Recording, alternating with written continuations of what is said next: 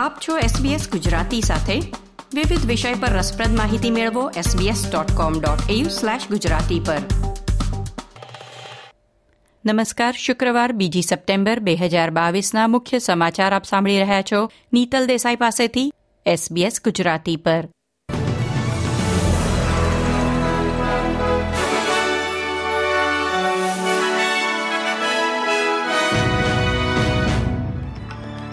આજના મુખ્ય સમાચાર. કેન્દ્ર સરકારે માઇગ્રેશનની મર્યાદા બદલી પાંત્રીસ હજાર વધુ માઇગ્રન્ટ્સને પ્રવેશ મળશે. વિક્ટોરિયામાં વર્ક ફ્રોમ હોમ ભલામણ પાછી ખેંચાઈ.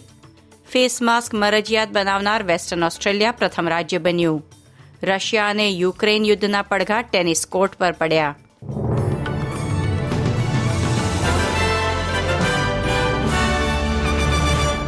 પ્રસ્તુત છે સમાચાર વિગતવાર. કેન્દ્ર સરકારે ઓસ્ટ્રેલિયા આવતા માઇગ્રન્ટ્સની સંખ્યામાં વધારાને મંજૂરી આપી છે. કેનબેરામાં જોબ્સ એન્ડ સ્કિલ સમિટના બીજા અને અંતિમ દિવસે ગૃહ બાબતોના પ્રધાન ક્લેરો નીલે જાહેરાત કરી કે આ નાણાકીય વર્ષમાં સ્થળાંતર પરની મર્યાદા વધારીને એક લાખ પંચાણું હજાર કરવામાં આવશે. વ્યાપાર અને યુનિયનોએ વર્ષે ચાળીસ હજાર વધુ કુશળ કાર્યકરોને વિઝા આપવાની માંગણી કરી હતી. જે દર વર્ષે બે લાખ નવા માઇગ્રન્ટ્સને આવકારવાની અપીલ હતી.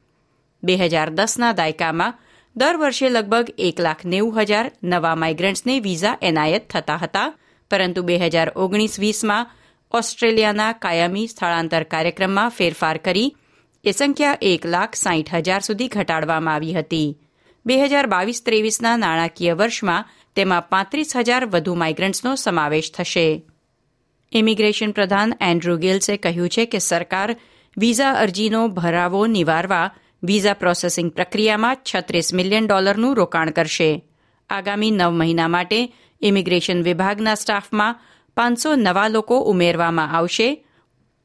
ફેડરલ સરકાર પગાર સાથે મળતી પેરેન્ટલ લીવમાં વધારો કરવાની યોજના પર વિચારણા કરી રહી છે. પરંતુ વડાપ્રધાન એન્થની એલ્બનીઝીએ કહ્યું છે કે બજેટની મર્યાદાઓ સરકારને આ મુદ્દા પર કોઈ તાત્કાલિક પગલાં લેવાની મંજૂરી આપશે નહીં. યુનિયનો અને વ્યવસાયો ઈચ્છે છે કે પેડ પેરેન્ટલ લીવ અઢાર અઠવાડિયાથી વધારીને છવ્વીસ અઠવાડિયા કરવામાં આવે, જેથી મહિલા કર્મચારીઓ માતૃત્વની જવાબદારીઓ સાથે પણ નોકરી કરવાનું પસંદ કરે અને ઓસ્ટ્રેલિયાના રોજગાર બજારમાં વધુ કર્મચારીઓ ઉપલબ્ધ થાય. એન્થની એલ્બનીઝીએ નાઇન નેટવર્કને આપેલ મુલાકાતમાં કહ્યું હતું કે તેમની સરકાર આ યોજના પર વિચારણા કરી રહી છે.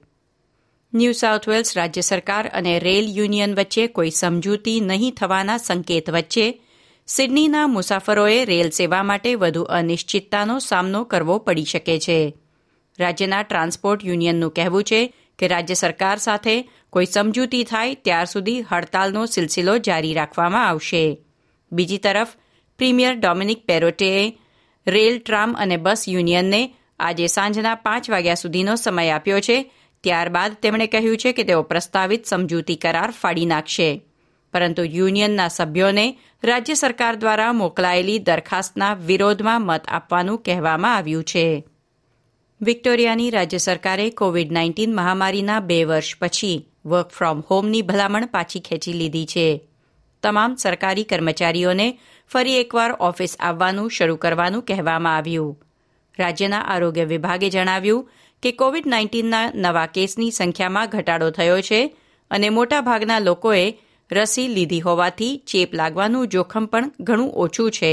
તેથી ઓફિસોમાં મહામારી પૂર્વેની વ્યવસ્થાઓ અમલમાં આવશે. જો કે વ્યક્તિગત સંજોગો પ્રમાણે ઘરેથી કામ કરવાનું ચાલુ રાખવા ઇચ્છતા કર્મચારીઓ અલગથી પરવાનગી લઈ શકશે.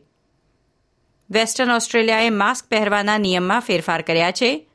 ટેક્સી અને રાઇડ શેર સહિતના જાહેર પરિવહનમાં માસ્ક પહેરવું મરજિયાત કરનાર પશ્ચિમ ઓસ્ટ્રેલિયા પ્રથમ રાજ્ય બન્યું છે. આ નિયમો નવમી સપ્ટેમ્બરથી અમલમાં આવશે. જો કે ઉચ્ચ જોખમ ધરાવતી જગ્યાઓ જેમ કે હોસ્પિટલ, જેલ, એજડ કેર અને ડિસેબિલિટી કેરમાં માસ્ક પહેરવું અનિવાર્ય રહેશે.